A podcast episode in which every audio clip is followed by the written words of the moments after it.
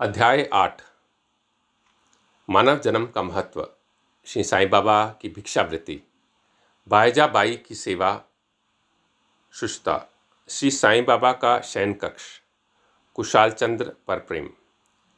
जैसा कि गत अध्याय में कहा गया है, अब श्री हेमाद पंत मानव जीवन की महत्ता को विस्तृत रूप से समझाते हैं।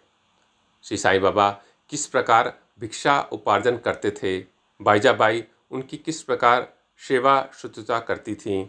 वे मस्जिद में तात्या कोटे और महलसा पति के साथ किस प्रकार शयन करते थे तथा कुलशालचंद पर उनका कैसा स्नेह था? इसका आगे वर्णन किया जाएगा।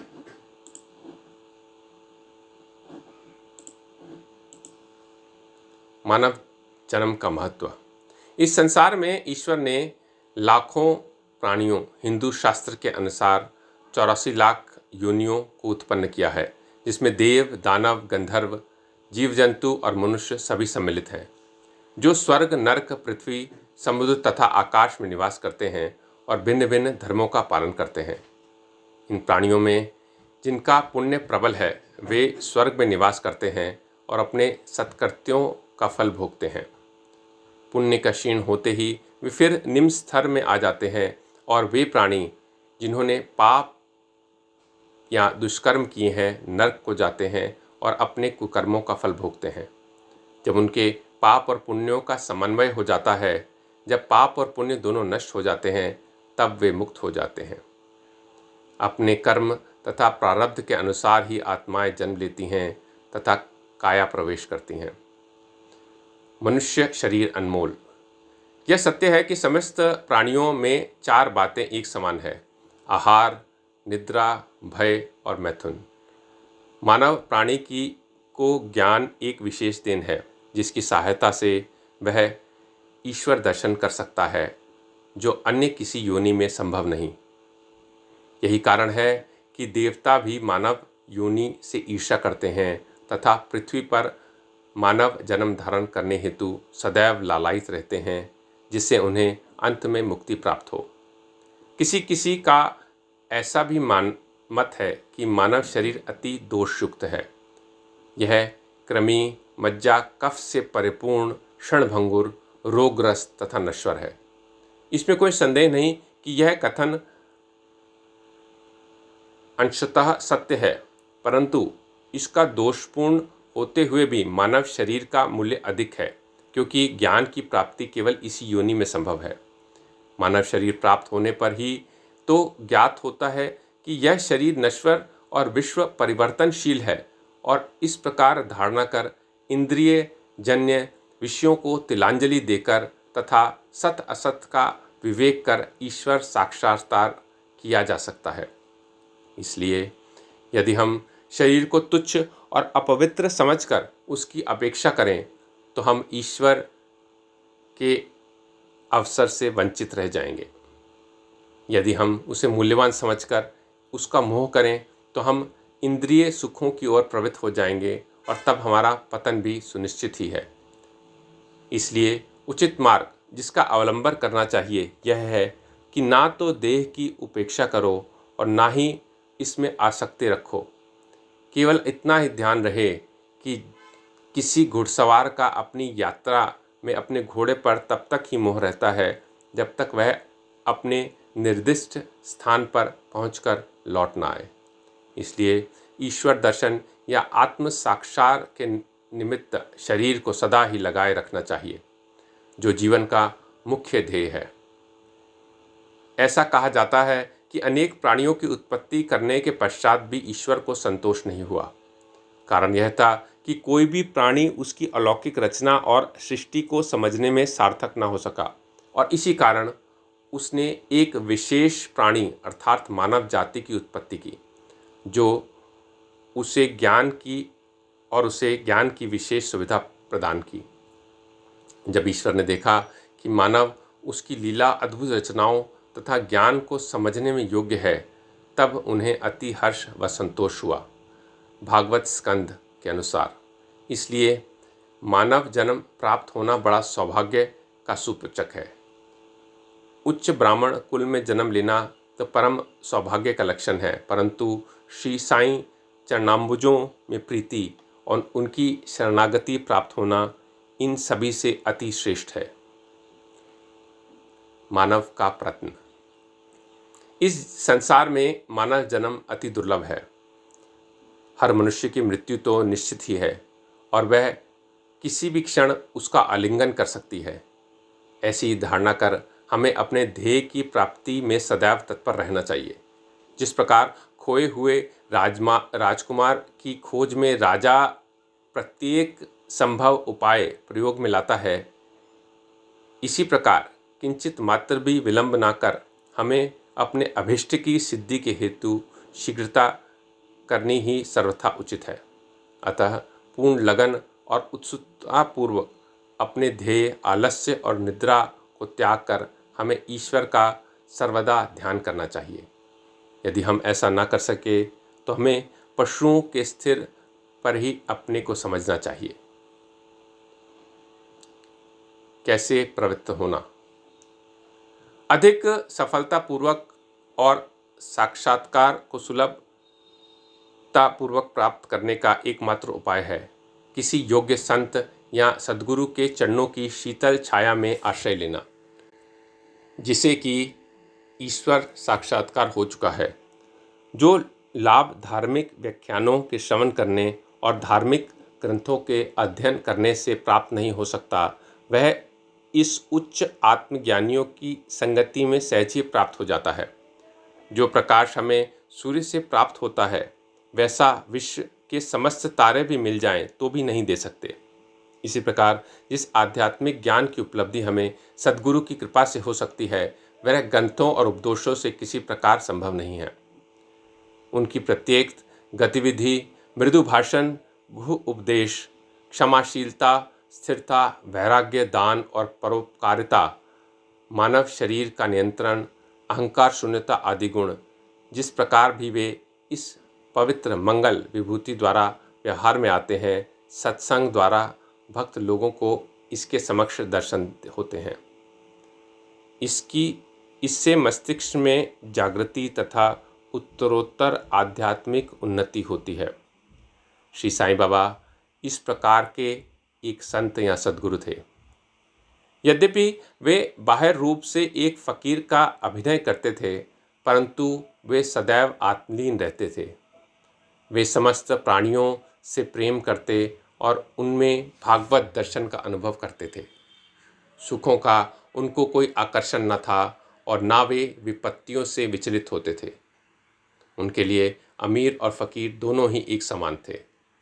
उनकी केवल कृपा से भिखारी भी राजा बन सकते थे। वे शिरडी के द्वार द्वार घूमकर भिक्षा उपार्जन किया करते थे। यह कार्य वे इस प्रकार करते थे। बाबा की भिक्षावृत्ति शिरडीवासियों के भाग्य की कौन कल्पना कर सकता है कि जिसके द्वार पर परब्रह्म भिक्षुक के रूप में खड़े रहकर पुकार करते थे, ओ माई, एक रोटी का टुकड़ा मिलेगा, और उसे प्राप्त करने के लिए अपना हाथ फैलाते थे। एक हाथ में वे सदैव टमरेल लिए रहते तथा दूसरे में एक झोली, कुछ घरों में तो वे प्रतिदिन ही जाते और किसी किसी के द्वार पर केवल फेरी ही लगाते थे। वे साग, दूध या छाछ आदि पदार्थ तो टिनपाट में लेते तथा भात व रोटी आदि अन्य सूखी वस्तुएँ झोली में डाल लेते थे। बाबा की जिहा को कोई स्वाद रुचि न थी, क्योंकि उन्होंने उसे अपने वश में कर लिया था। इसलिए वे भिन्न भिन्न वस्तुओं के स्वाद की चिंता क्यों करते? जो कुछ भी भिक्षा में उन्हें मिल जाता वह उसे ही मिश्रित कर संतोषपूर्वक ग्रहण करते थे। अमुक पदार्थ स्वादिष्ट है या नहीं, बाबा ने इस ओर कभी ध्यान ही नहीं दिया। मानो, उनकी जिह्वा में स्वाद बोध ही ना हो। वे केवल मध्यान्ह तक ही भिक्षा उपार्जन करते। यह कार्य बहुत अनियमित था। किसी दिन तो वे छोटी सी फेरी ही लगाते, तथा किसी दिन बारह बजे तक। वे एकत्रित भोजन एक कुंडी में डाल देते, जहाँ कुत्ते, बिल्लियाँ, कौवे आदि स्वतंत्रतापूर्वक भोजन करते थे। बाबा ने उन्हें कभी नहीं भगाया। एक स्त्री भी, जो मस्जिद में झाड़ू लगाया करती थी, रोटी के दस बारह टुकड़े उठाकर अपने घर ले जाती थी, परंतु किसी ने कभी उसे नहीं रोका। जिन्होंने स्वप्न में भी बिल्लियों और कुत्तों को कभी दुत्कार कर नहीं भगाया, वे भला निसहाय गरीबों को रोटी के कुछ टुकड़ों को उठाने से क्यों कर रोकते? ऐसे महान पुरुष का जीवन धन्य है। शिरडीवासी तो पहले पहल उन्हें केवल एक पागल ही समझते थे और वे शिरडी में इसी नाम से व्याख्यात भी हो गए थे। जो भिक्षा के कुछ टुकड़ों पर निर्वाह करता है, भला उसका कोई आदर कैसे कर, करता? परंतु ये तो उदार हृदय त्यागी और धर्मात्मा थे। यद्यपि वे बाहर से चंचल और अशांत प्रतीत होते थे, परंतु अंतकरण से दृढ़ और गंभीर थे। उनका मार्ग गहन तथा गूढ़ था। फिर भी ग्राम में कुछ ऐसे श्रद्धावान और सौभाग्यशाली व्यक्ति थे, जिन्होंने उन्हें पहचान कर एक महान पुरुष माना। ऐसी ही एक घटना नीचे दी जाती है। बाईजाबाई की सेवा। तात्या कोटे की माता, जिनका नाम बाईजाबाई था, दोपहर के समय एक टोकरी में रोटी और साग लेकर जंगल को जाया करती थी। वे जंगल में कोसों दूर जाती और बाबा को ढूंढकर उनके चरण पकड़ती थी।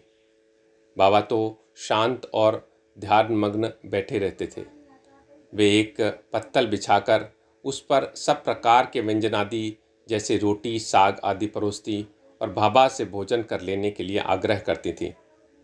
उनकी सेवा तथा श्रद्धा की रीति बड़ी ही विलक्षण थी। प्रतिदिन दोपहर को जंगल में बाबा को ढूंढना और भोजन के लिए आग्रह करना। उनकी सेवा और उपासना की स्मृति बाबा को अपने अंतिम क्षणों तक बनी रही। उनकी सेवा का ध्यान कर बाबा ने उनके पुत्र को बहुत लाभ पहुँचाया। माँ और बेटे दोनों की ही फकीर पर दृढ़ निष्ठा थी। उन्होंने बाबा को सदैव ईश्वर के समान ही पूजा। बाबा उनसे कभी कभी कहा करते थे कि फ़कीरी ही सच्ची अमीरी है। उसका कोई अंत नहीं। जिसे अमीरी के नाम से पुकार जाता है, वह शीघ्र ही लुप्त हो जाने वाली है। कुछ वर्षों के बाद बाबा ने जंगल में विचरना त्याग दिया। वे गाँव में ही रहने और मस्जिद में ही भोजन करने लगे। इस कारण बाईजा बाई को भी उन्हें जंगल में ढूँढने का कष्ट से छुटकारा मिल गया। तीनों का शयन कक्ष। वे संत पुरुष धन्य हैं, जिनके हृदय में भगवान वासुदेव सदैव वास करते हैं। वे भक्त भी भाग्यशाली हैं, जिन्हें उनका सानिध्य प्राप्त होता है। ऐसे ही दो भाग्यशाली भक्त थे, तात्या कोटे पाटिल और भगत मालसापति। दोनों ने बाबा के सानिध्य का सदैव पूर्ण लाभ उठाया। बाबा दोनों पर एक समान ही प्रेम करते थे।